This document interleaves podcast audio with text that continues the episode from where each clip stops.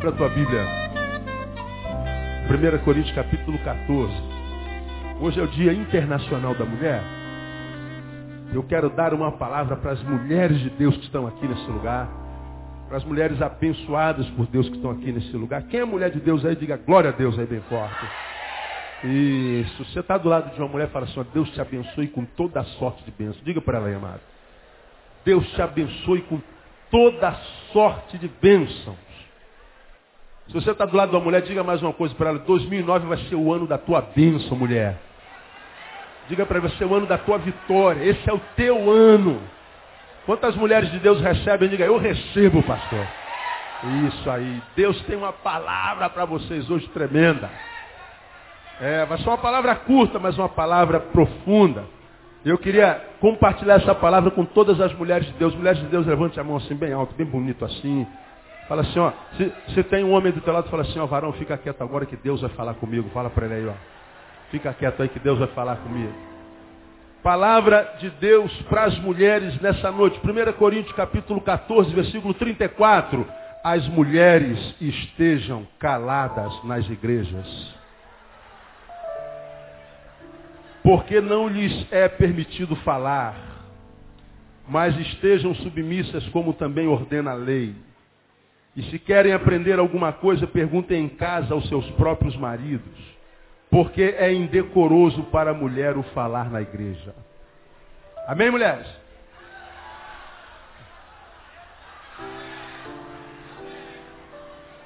Amém, varões?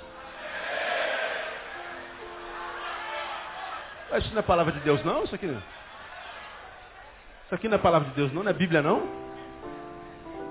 Está na Bíblia de vocês isso aí? Versículo 34, as mulheres estejam caladas nas igrejas. Pô, os, os homens estão gostando, rapaz, olha.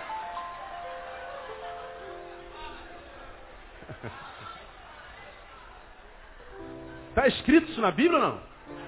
Por que, que as mulheres não dizem amém então, meu Deus do céu? Coisas de Paulo, cara, coisas de Paulo. Paulo, Paulo é um barato, né? Paulo, o Paulo é aquele cara só para você entrar em crise. Paulo é aquele cara que fala assim, ó, andar em espírito e não cumprireis a concupiscência da carne. Não é? Aí mais adiante ele diz, porque a carne luta contra o espírito, espírito contra a carne, para que não façam o que quiserem. Andar em espírito e não cumprireis a concupiscência da carne. Aí mais adiante ele fala assim, bem irmãos, o bem que eu quero fazer, se eu não consigo, mas o mal que eu não quero, esse eu faço. Não, não que seja eu, mas o pecado que habita em mim. Como é que você pode explicar um negócio desse? problema é seu, não é o que eu vou pregar hoje, né? É o mesmo Paulo que diz assim, mulheres, cala a boca. Cala a tua boca, mulher. Boca fechada não entra mosquito. Eu, eu ministrei essa palavra no ano 2001, 2002. Não essa, mas esse texto. E foi no Dia Internacional da Mulher. Mulheres estejam caladas. Respondam para mim, quem fala mais, o homem ou a mulher? Quem? A mulher. Paulo já devia saber disso. Eu li uma, uma, uma entrevista alguns anos atrás, não me perguntem ontem, não vou, onde, não vou lembrar, eu tenho isso guardado nas minhas pesquisas, mas eu não consegui achar.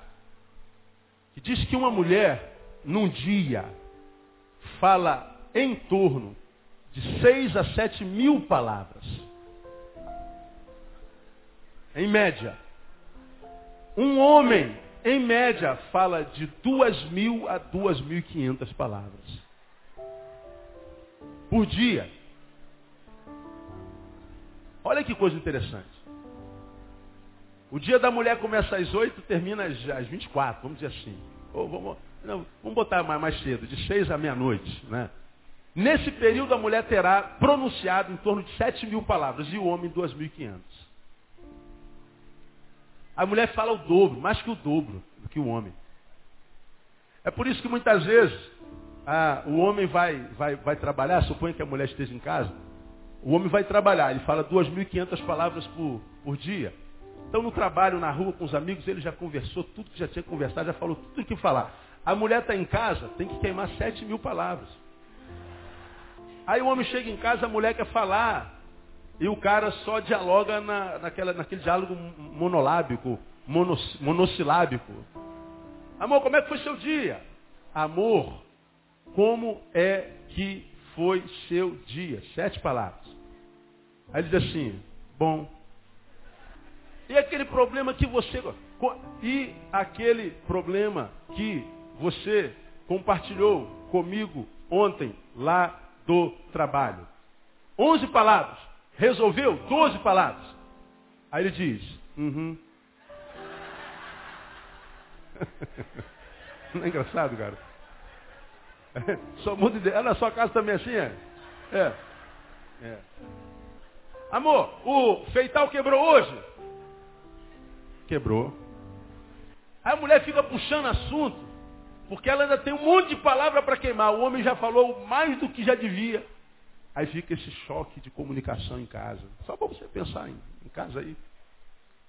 E a gente às vezes não, porque não, não estuda um pouquinho, não pesquisa um pouquinho, não sabe por que, que a gente não está conseguindo se entender. Isso agrava no casamento muito mais do que no namoro, no noivado. Por uma simples razão. Você já aprendeu isso aqui também?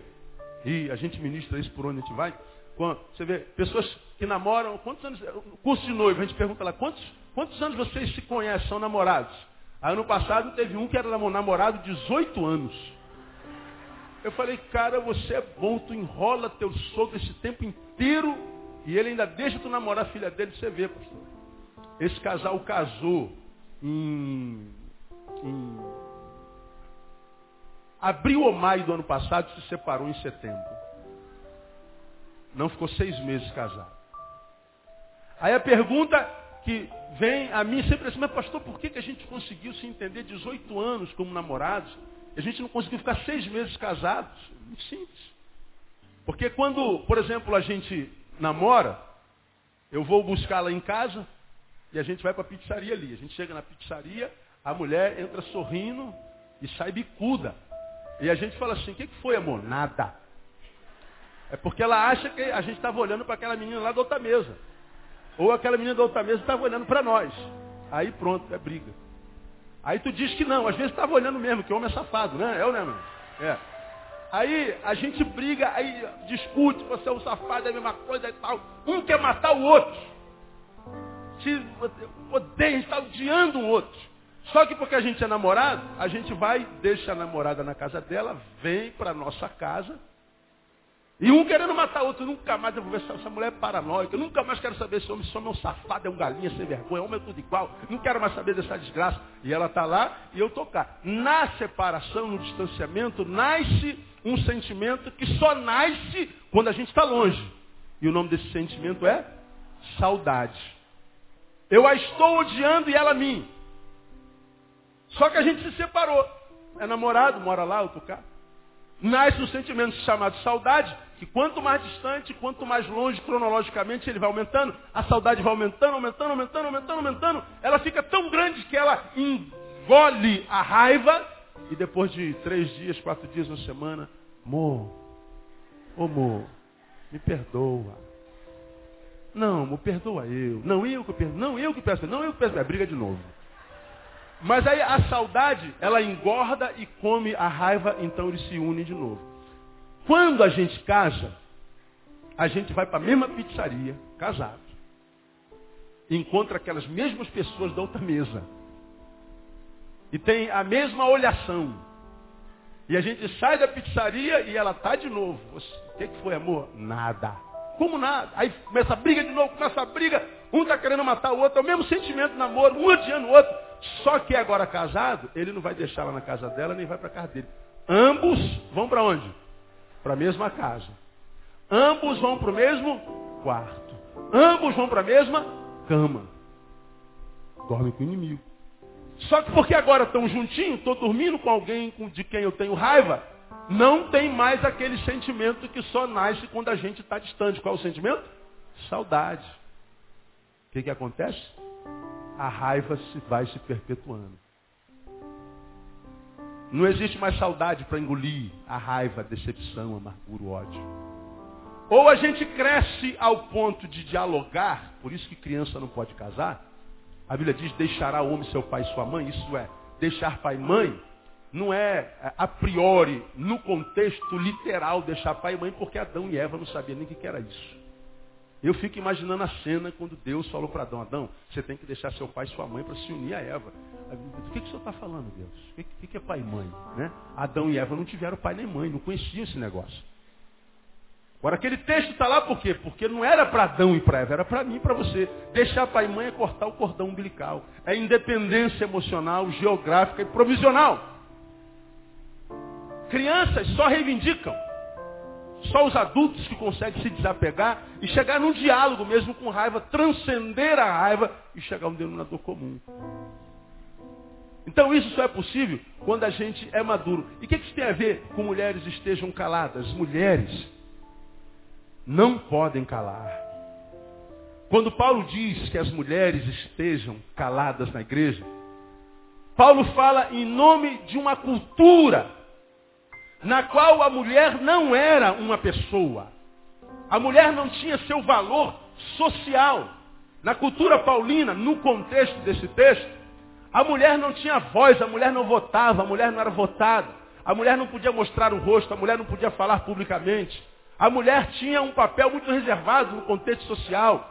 E porque ela não tinha voz na sociedade, se ela falasse no contexto eclesiástico, a igreja estava caminhando contra a sociedade, seria mau testemunho, mas hoje não. As mulheres não têm que ficar caladas na igreja. E eu quero mostrar para vocês um único texto, um único, uma única, um único episódio que demonstra isso de forma muito clara. Eu queria conduzir você a Mateus capítulo 15. Volta a Mateus capítulo 15. Que no qual Mateus registra o um encontro de Jesus com a mulher que a Bíblia chama de Cananeia. Eu acho que a maioria de vocês conhecem esse texto. Marcos também registrou, mas eu acho que Mateus registra com, com, com os detalhes mais profundos que a gente pode aproveitar. E eu quero mostrar para vocês alguma coisa para a gente meditar nesses minutinhos que, que nos sobram. Mateus capítulo 15 registra essa história lá no versículo 21. Ora, Partindo Jesus dali, retirou-se para as regiões de Tiro e Sidom.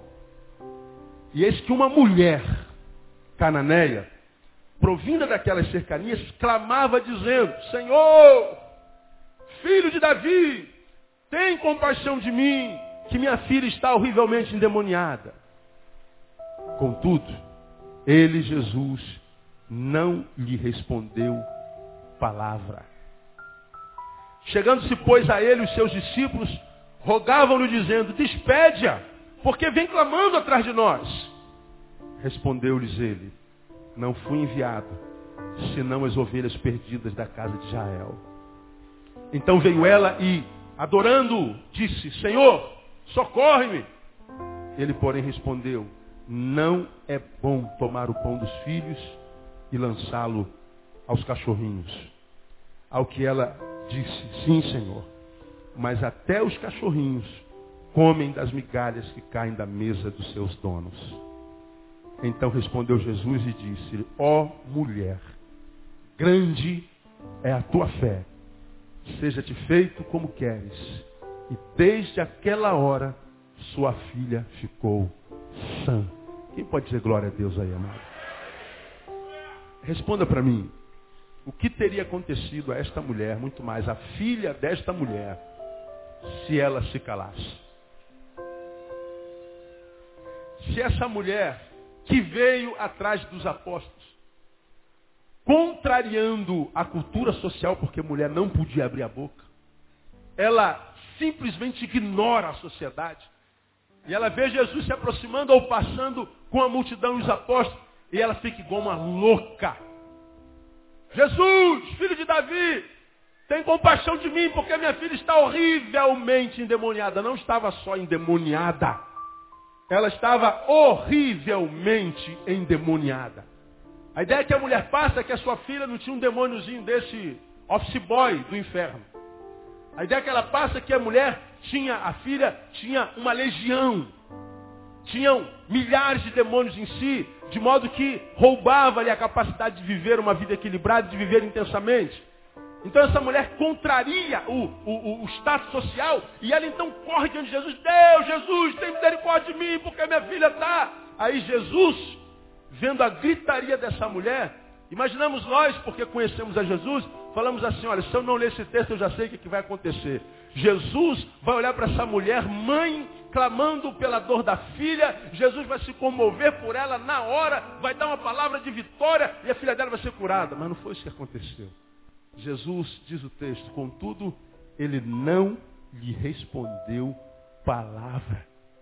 Ela grita como uma louca e Jesus a trata como se louca fosse. Jesus a ignora. E você sabe que a indiferença dói mais do que uma agressão física. Quando você vai uma pessoa, a pessoa para, olha na tua cara e fala assim, não, some daqui, é uma coisa. Agora, quando a pessoa olha para você e finge que não te viu, quando a pessoa olha para você e, e, te vê com um olhar é, altivo, como se você não fosse nada, Jesus fez assim com essa mulher. Jesus não lhe respondeu palavra. Jesus a ignorou.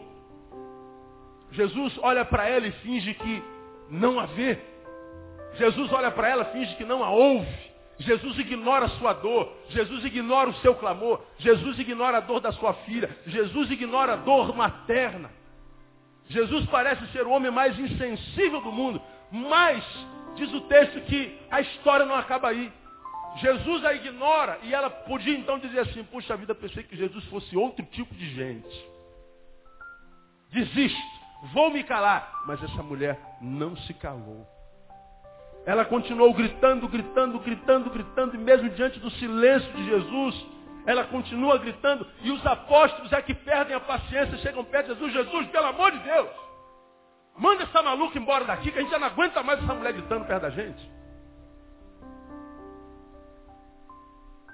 Os apóstolos estão dizendo, o Senhor a ignora, e nós é que temos que estar ouvindo esse clamor idiota dela, manda essa mulher embora daqui, porque nós perdemos a paciência.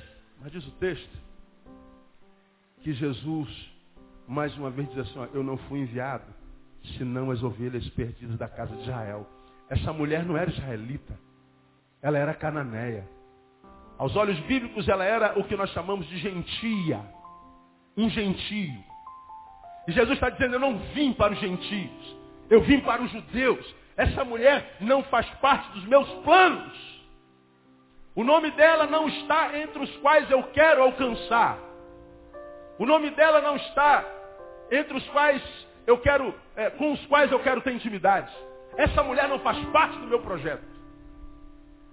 Eu quero confessar a você, eu tinha 17 anos de idade quando eu li esse texto pela primeira vez, e esse texto, porque não foi compreendido por mim, eu quase que abdico da fé. Eu falei, esse cara não pode ser Jesus, esse cara não pode ser Deus. Meu. É muita frieza. É muita soberba. Tratar uma mulher como essa é muita dureza de coração. Mas Jesus diz, eu não fui enviado. Se vocês estão cansados de ouvir essa mulher, mande embora vocês. Eu não quero falar com ela. A mulher parou? Não. Essa mulher, graças a Deus, não tinha lido 1 Coríntios capítulo 14. Essa mulher continua gritando, continua clamando. Eu não fui enviado senão as ovelhas perdidas da casa de Israel. Então diz o texto, versículo 25. Então veio ela e adorando disse, Senhor, socorre. Jesus a ignora, Jesus briga com os apóstolos que brigaram com ele porque ele não a despediu, e ela está ouvindo todo o enredo daquela peça fria. E Jesus diz, eu não vim para essa mulher, essa mulher não faz parte do meu plano. Quando ela ouve isso, diz o texto que ela se prostra e adora Jesus, Senhor, socorre. A mulher não cala a boca. A mulher não se entrega. A mulher simplesmente não desiste a mulher não retroage. Aí você diz assim, então Jesus se comoveu, né? Não, aí pior. Quando ela se prostra e adora que a coisa piora. 26, ele porém respondeu, não é bom tomar o pão dos filhos e lançá-lo aos cachorrinhos. Bom, para nós ocidentais entender isso aqui, não é tão simples porque nós ocidentais amamos cachorro. Quem tem um cachorro em casa aí que ama muito? Levante a mão bem alto. Ó, a maioria de nós. Vocês já me ouviram falar do Shadow 1500 vezes nesse, na minha vida, não é? Lá em casa tem um cachorrinho poodle branquinho, o Shadow Barreto. É o meu filho menino. Amo de paixão. É daquele dormir na cama com a gente, acordar lambendo a nossa cara. É uma porcaria só. Mas o amor transcende toda a porcaria. Quem não tem cachorro não entende. Você não tem como entender, não adianta. Ah, pastor, isso é palhaçada, isso é para não dizer outra coisa, né? Nós amamos cachorro.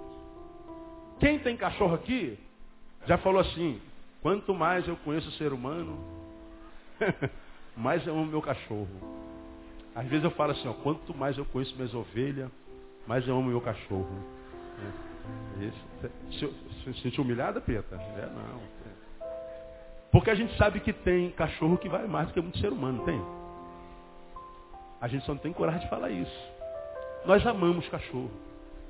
A gente compra ração cara de cachorro, compra roupinha de cachorro, casinha de cachorro, faz festa de aniversário de cachorro. Não lá em casa, a gente não chega isso tudo não. Mas tem gente que faz isso. Que a gente chama cachorro, cachorro faz parte da família. Desenha a sua família em férias, jardim de infância. Aí o garotinho desenha um carro com o papai, a mamãe, o irmãozinho atrás e desenha mais o quê? Cachorrinho. O cachorrinho está lá, ele faz parte da família. Então fala assim, pastor, seu é um cachorro. Eu lembro do Shadow, para mim é um orgulho. Para falar que eu pareço com alguns seres humanos, eu me ofendo. Verdade? Escandalizou? Tem problema não, é verdade, continua sendo verdade. Então dizer, eu amo cachorro. As pessoas brincam comigo, eu posso parar em qualquer canto. A gente vai viajar de moto, vai para a estrada, a gente senta num bar, daqui a pouco tem um cachorro no meu pé. Vira lata, sujo, fedido, não adianta. Eu ponho a mão no cachorro, eu abraço o cachorro. Eu amo o cachorro. Amo. Tivemos uma reunião agora de transferência e apareceu um cachorrinho filhotinho da, da raça Weimarani. Todo cinza, pequenininho. Estava no banheiro das mulheres. Aí a irmã foi no banheiro e viu um cachorrinho, cinzinha, lá no, no, no, no, banheiro. Aí ela voltou para a reunião, pastor, estava lá no banheiro. Acho que eu vou levar para casa. Eu falei, leva, leva ele para casa. Posso assistir a reunião com ele? Pode. Assistiu a reunião todinha um cachorro no, no colo. A irmã levou para casa. Irmã está aqui. Levou o cachorro? Olha lá, tá lá. Viu? Não é mentira minha, é verdade. Não matou o cachorro não, né, irmã? Tá lá, né? Tá bem, né? Tá tratando bem. Pois é. Lindo, lindo, lindo, lindo. O cachorro veio parar aqui na igreja. Se ela não leva, eu levo o cachorro para casa. Eu amo o cachorro. Então, quando eu já, pastor, o senhor, o senhor parece um cachorro. Eu falei, pô, meu cachorro é lindo. Obrigado. É uma honra. Agora, lá no contexto de Sidom e Caná, chamar um ser humano de cachorro é pior do que xingar a mãe. O cão é um animal imundo. É pior do que o porco, cuja carne o judeu não podia comer, mas o gentio comia. Quando Jesus expulsa aquele demônio, daquele homem que tinha uma legião, aquele demônio diz assim, permita que nós nos refugiemos nessa manada de porcos. Jesus permite. Aquela cidade vivia da cultura de porcos, onde os gentios comiam sem crise. Mas o cão para o gentio era o animal mais imundo. Chamar uma pessoa de cão, de cachorro, era a pior, não estava entre as piores ofensas. Era a pior ofensa que alguém podia fazer a outro não era uma ofensa grave, era a mais grave de todas as ofensas. Aí você olha para Jesus diante de uma mãe dizendo, tem misericórdia. Jesus não lhe responde palavra. Vem os apóstolos e diz, Senhor, manda essa mulher embora. Jesus diz assim, não tem plano para esse tipo de gente. A mulher se prostra, a gente diz, agora Jesus quebranta. Aí Jesus humilha mais ainda. Eu não posso tirar o pão dos filhos, mulher, e lançar para você que é um cachorrinho. Pior do que xingar a mãe dela. Jesus a chama de cão, de cachorro. Mas a mulher não cala a boca. A mulher não se entrega. A mulher não chuta o balde. A mulher não desiste. A mulher dá um, dá um tapa na cara de Jesus com luva de quem? Pelica. Eu não sei nem o que é isso. Ô oh, glória, é isso aí mesmo. Jesus assim, olha, eu não, não posso tirar o pão dos filhos para jogar nos cachorrinhos. Olha o que essa mulher fala. 27 é o que disse ela. Sim, Senhor. mas até os cachorrinhos comem das migalhas que caem da mesa de seus donos. Como quem diz assim, quem falou que eu quero o pão dos filhos? Eu me contento com as migalhas. Uma migalha, Jesus, se cair da sua mesa, eu sei que é suficiente para curar a minha filha que está horrivelmente endemoniada. O Senhor pode me humilhar, o Senhor pode me tratar com indiferença, o Senhor pode dizer que eu não faço parte dos seus planos, mas eu quero que o Senhor saiba o seguinte, o Senhor já faz parte do meu, e eu não vou abrir mão do Senhor, porque eu sei que na mão do Senhor está o poder para mudar a minha vida e a vida da minha filha. A perseverança dessa mulher muda o coração do próprio Deus em Jesus. E Jesus diz assim, ó oh, mulher, aleluia, grande é a tua fé, seja-te feito como tu quiseres. Desde aquela hora, a sua filha ficou sarada.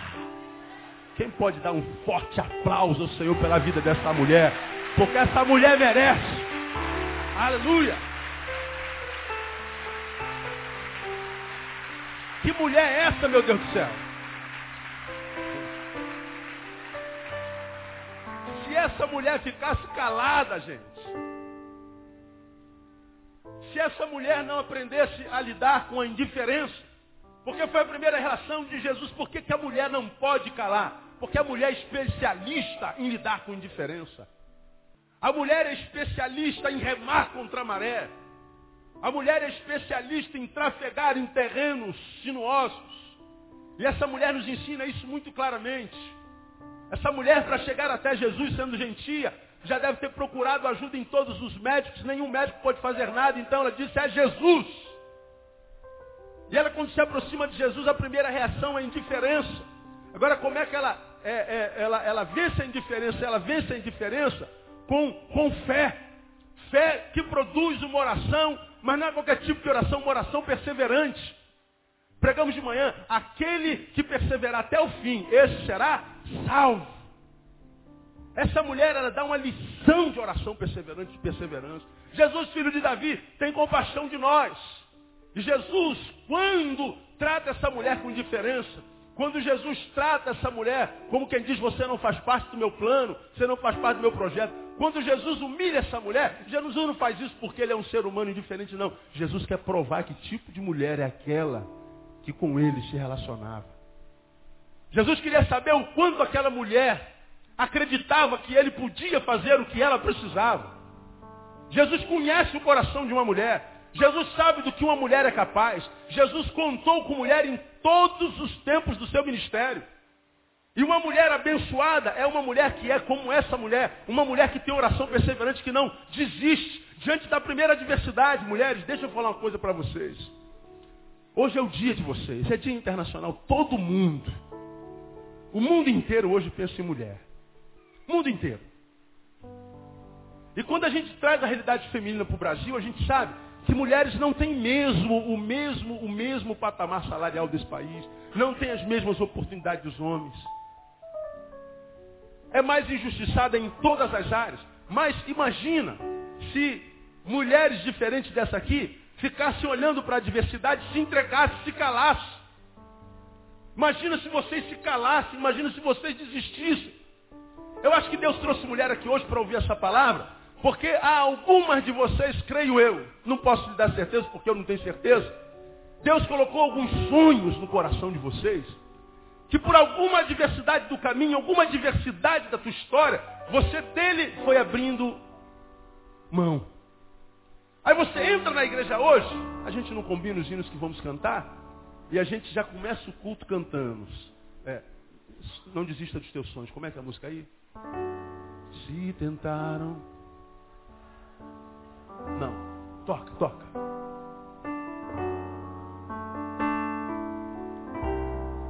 Agora, vai lá. Matar os teus sonhos, sufocando o teu coração, sufocando teu coração. Se lançaram você numa corda, provar e ferido, e ferido perdeu a visão. Olha que música tremenda. Se tentaram matar os teus sonhos, sufocando o teu coração, se lançaram você numa cova e ferido perdeu a visão. O que, a música diz para você? Não desista, não pare de crer. Os sonhos de Deus jamais, jamais vão morrer. Não desista, não pare de lutar. Não pare de adorar. Levanta os teus olhos. Levanta os teus olhos e vê. Crê nisso.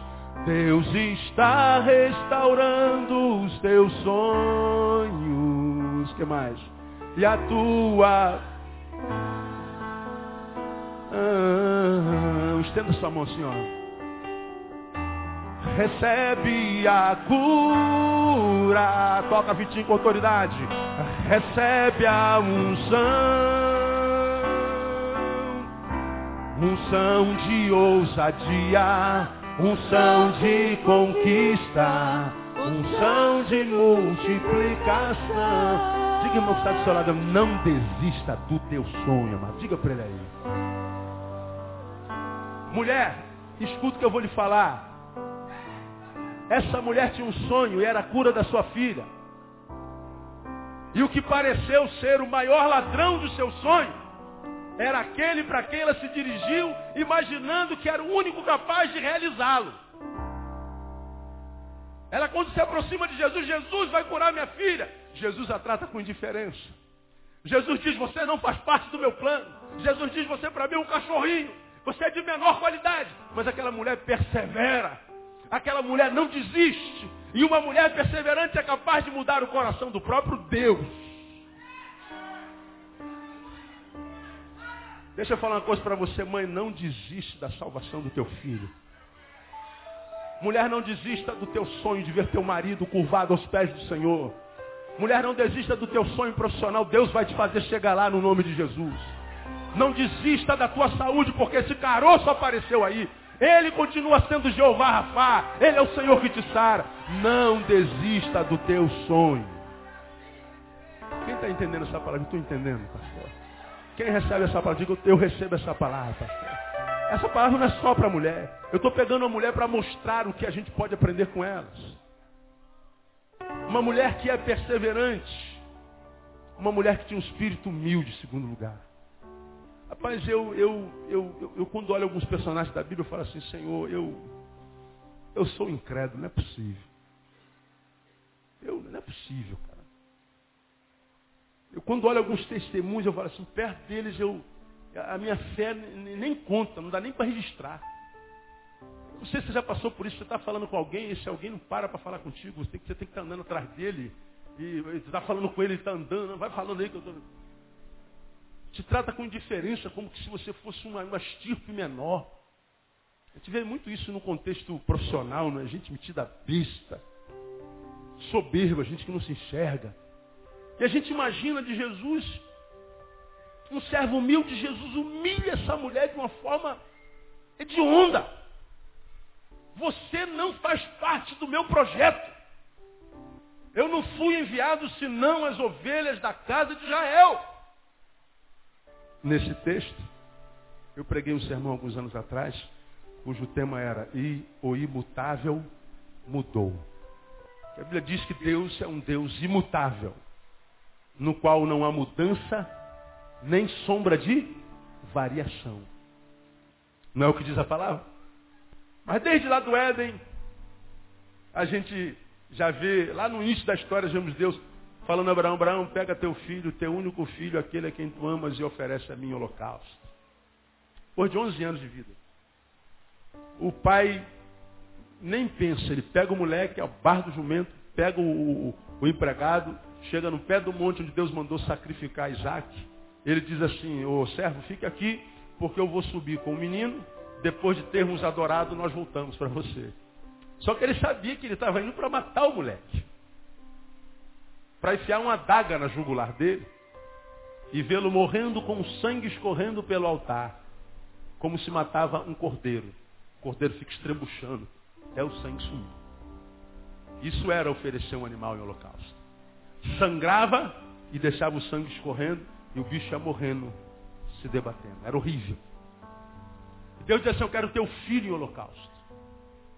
Ele levanta e diz assim, olha, você fica aqui porque agora é comigo e com o menino e com Deus. Nós vamos sacrificar ao Senhor e logo, logo voltamos.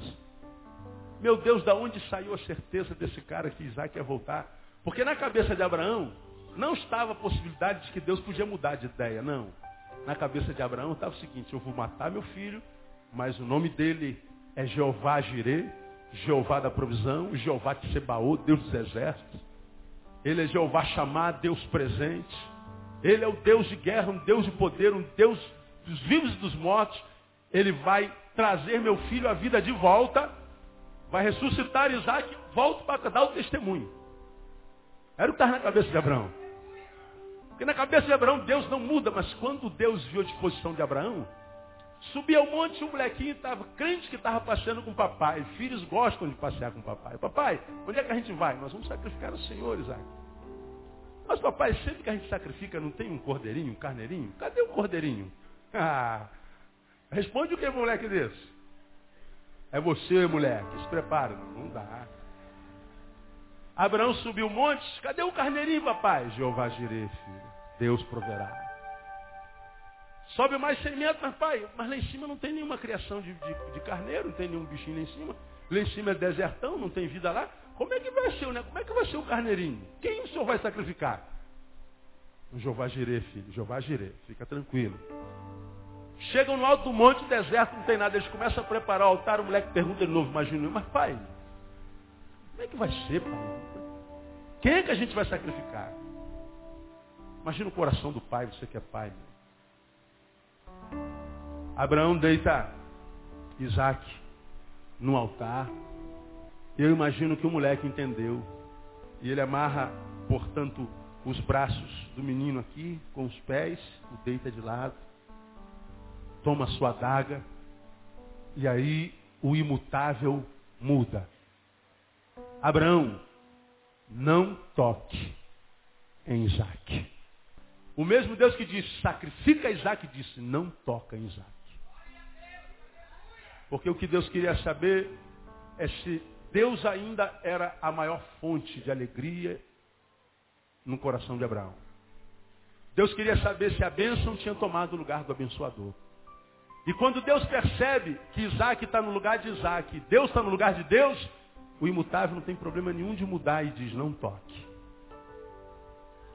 A mesma coisa aconteceu com essa mulher. Eu não tenho projeto para você. Eu não tenho plano nenhum para você. Eu não penso em você. Você não faz parte do rol de gente com a qual eu quero ser. A mulher se prostra e adora com toda humildade. A mulher se submete humildemente à autoridade de um Deus aparentemente insensível. E a sensibilidade e humildade dessa mulher quebranta o coração do próprio Deus e muda o imutável.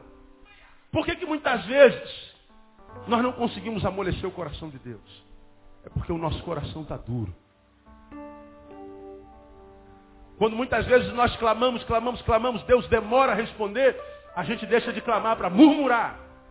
A gente deixa de clamar para blasfemar. A gente deixa de clamar para expressar a nossa indignação com o silêncio de Deus. A gente deixa de clamar para mostrar para Deus o quanto nós estamos revoltados com Ele, porque Ele não ouve a nossa súplica. E aí, ao invés de mudar a Deus com a nossa humildade, nós nos deformamos com a nossa incapacidade de esperar. Você já aprendeu que quem não espera, se desespera. Todo homem desesperado, toda mulher desesperada, é um homem, é uma mulher que perdeu a capacidade de esperar em paz. Essa mulher, ela continuou perseverante, ela continuou com seu espírito humilde, ela não se calou, ela não retroagiu. Não, o Deus que eu conheço, um Deus que eu ouvi falar, um Deus que já plantou no meu coração uma fé, não pode ser como você está mostrando ser para mim. Porque se você quer, irmão, saiba, Deus já está operando. Porque a Bíblia diz Que Deus é o que opera em vós, tanto o que? Diga para mim. O querer quanto efetuar. Você está querendo alguma coisa com Deus? Eu estou querendo, pastor. Quem é que plantou isso em você? Foi Deus. Agora, o efetuar, para que a coisa aconteça definitivamente, a gente tem que aprender a esperar. É o interregno entre o querer e o efetuar. Agora, Deus não está agindo na nossa vida só quando o que nós sonhamos, pedimos, acontece. Deus já está operando na nossa vida quando nós estamos com desejo de que aquilo aconteça. Porque se eu quero, Deus já começou a operar. E aquele que começa em nós a boa obra é fiel para completar até o dia de Cristo Jesus. Amado, você está querendo ser curado por Deus? Você está querendo ver a tua família salva por Deus? Você está querendo uma experiência sobrenatural com Deus da Bíblia? Eu estou, pastor. Então Deus já está agindo na tua vida. E o que você espera vai acontecer no nome de Jesus. Diga, irmão, que está do seu lado, não retroaja e aplauda ele bem forte. Aleluia. Oh, aleluia. Que bom que essa mulher não se calou. Que bom que essa mulher não se calou. Que bom que essa mulher não se calou. Quanta gente querendo tanto a Deus, desistindo de Deus, porque acha que Deus não está operando. E não sabe que, pelo simples fato de ter fome de Deus, já significa dizer que Deus já está operando. Quantos seres humanos você conhece que estão nem aí para Deus? Morra Deus, dane-se Deus, ferre-se Deus, Quero saber de Deus, quero saber de espiritual. Meu, meu, meu Deus é barriga cheia, dinheiro no bolso. Meu negócio é, é, é, sentir, eu sou um hedonista declarado. Quero saber de abstrato, sobrenatural, de que se dane, morra todo mundo. Quer saber de céu e inferno? Não tá nem aí. Para quem não há esperança, ele foi reduzido ao status de um pedaço de carne que está impermeabilizando um punhado de ossos. Ele é um punhado de ossos, revestido de carne e que se move por causa dos músculos, impermeabilizado por pele. É só isso. Ele é uma coisa andante. Ele perdeu a sua alma. Não há mais esperança para ele. Agora você não, você está aqui, mulher, você está aqui, varão. Por quê? O que você veio fazer aqui? O que, que te traz aqui, cara? Não, vim aqui, pastor, porque o banco dessa igreja é muito confortável. Não, pastor, vim aqui porque aqui é muito fresquinho, o ar-condicionado aqui é uma benção. Pastor, eu venho aqui porque toda vez que a gente vem aqui, a gente ganha 100 reais cada um e a coisa está preta. Não, não tem, o que, que tem aqui, cara? Sabe o que, que traz aqui? A palavra de Deus. 99,9 de vocês vêm aqui por causa da palavra que é pregada aqui. Amém ou não amém? É. E da onde vem essa fome pela palavra? De onde você acha que esse desejo de ouvir a palavra nasce em você? De você? A gente está pregando aqui Alguns de vocês estão arrepiados como eu, estão sendo abençoados. Me ouviria mais duas horas se fosse preciso. Da onde vem essa alegria de ouvir a palavra de Deus? Sabe de onde, irmão? Do Espírito Santo de Deus que habita dentro de você e que gera essa fome. Porque a única coisa que existe no mundo que pode me empurrar para o pão é a fome. Porque se eu não tiver pão, você pode fazer o pão. Se eu não tiver fome, você pode fazer o pão mais maravilhoso do mundo. Você pode fazer a comida mais maravilhosa do mundo, que adianta se eu não tenho fome. Você pega uma anorete e diz assim, filha, mamãe fez uma feijoada maravilhosa. O anorete não tem fome. O problema dele não é pão, o problema dele é ausência de fome. Agora, por que, que a maioria dos seres humanos, toda vez que sente fome de vida, sente fome de Deus, sente fome de cura, sente fome de ser útil, acha que isso é um problema. Fome, nesse caso, é uma bênção. Porque essa fome é Deus já agindo. A excelente obra já está começada, já foi inaugurada no teu peito. Agora é só esperar, porque aquele que começou a excelente obra vai terminá-la até o dia de Cristo Jesus, irmão. Que Deus nunca tire a tua fome nem a tua sede. Porque quem tem fome de Deus, para quem tem fome de Deus, ele diz, eu sou o pão da vida. Para quem tem sede de Deus, ele diz, eu sou a água da vida. E aquele que beber dessa água nunca mais terá sede. Que bom que essa mulher não calou. Ela nos dá exemplo de perseverança, de fé, de humildade. E termino. Ela dá esperança, ela nos dá exemplo de fé. Depois que ela consegue mudar o imutável, Ela vê o imutável que a ignorou. O imutável que disse, eu não tenho plano para você, você eu não lhe conheço, cara. Desiste, deixa de ser chato. Deixa de ser chata. Eu vim para judeu, não vim para gentil, você não faz parte do projeto, você está excluído. Mas a mulher continua lá. E a chatice dela muda o imutável. E o imutável então olha para ela e diz assim, mulher, grande é a tua fé. Agora quando você vai a Mateus capítulo 8, está Jesus num barco com os doze. O mar fica encapelado. As ondas começam a empurrar o barco daqui para lá. Os apóstolos começam a ficar com medo de morrer. Jesus não se mexe. Jesus baba no porão.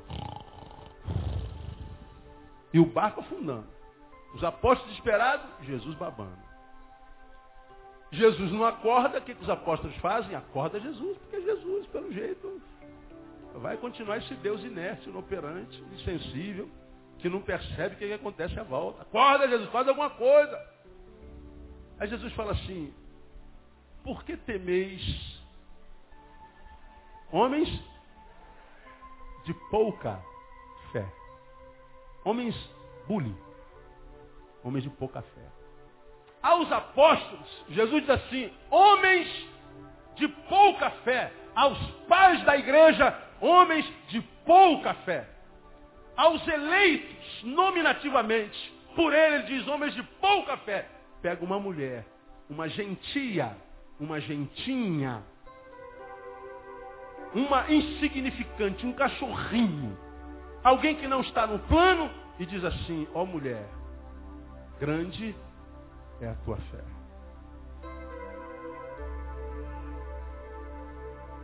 O que, que eu aprendo com isso aqui?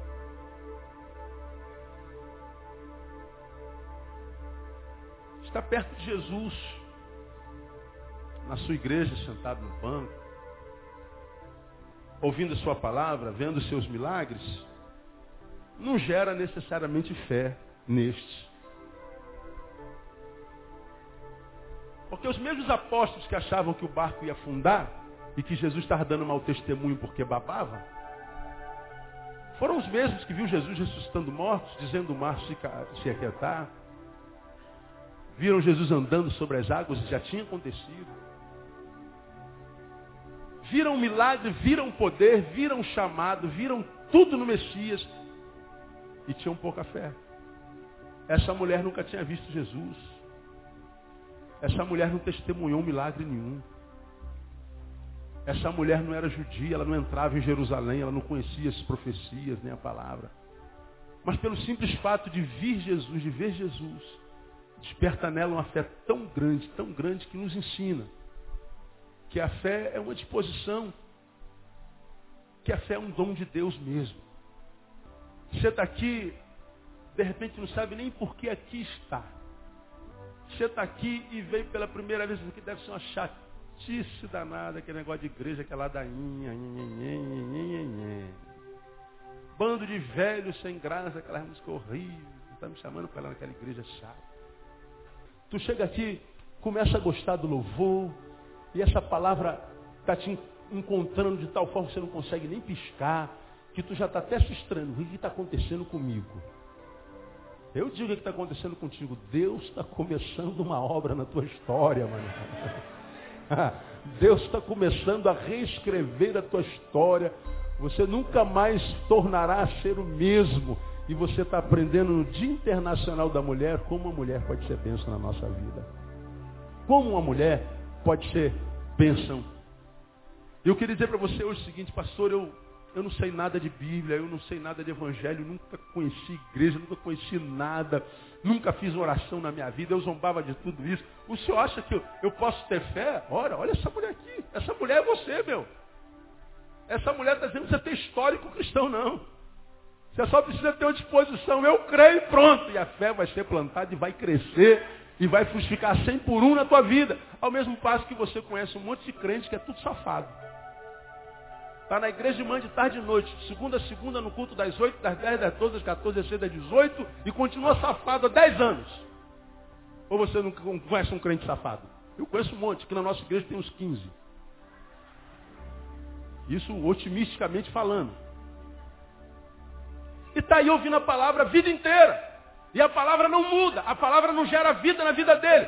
Você está vendo que uma mulher que nunca frequentou Jerusalém, a mulher nunca entrou na sinagoga. A mulher não tinha nada senão um desejo de ver sua filha curada e de crer que aquele homem podia curá-la. Mesmo diante da insignificância dele, da indiferença dele, ela diz assim, eu não desisto de crer, eu creio. Porque ela creu, ela mudou o imutável.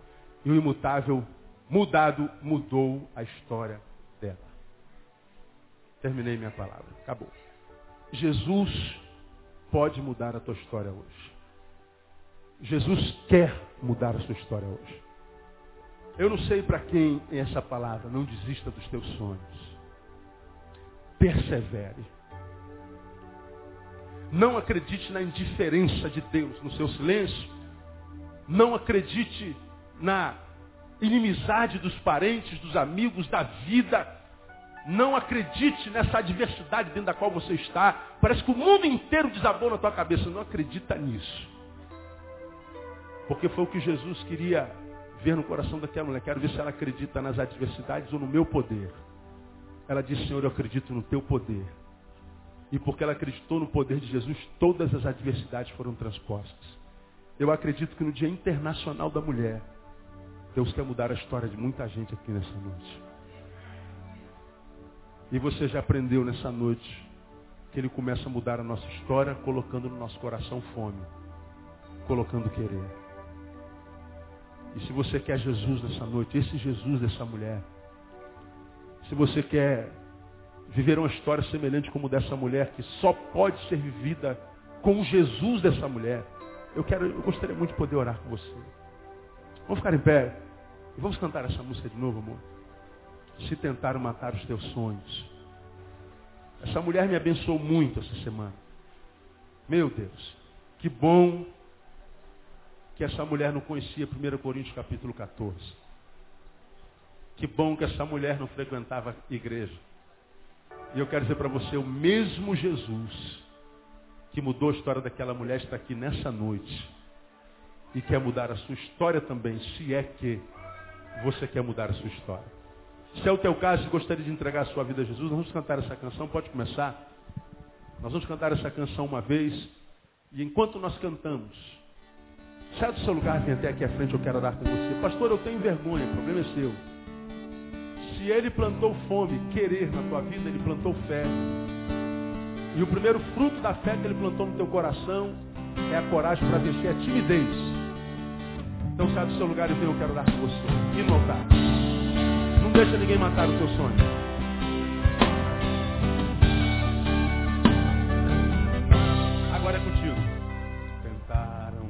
matar os teus sonhos. O canto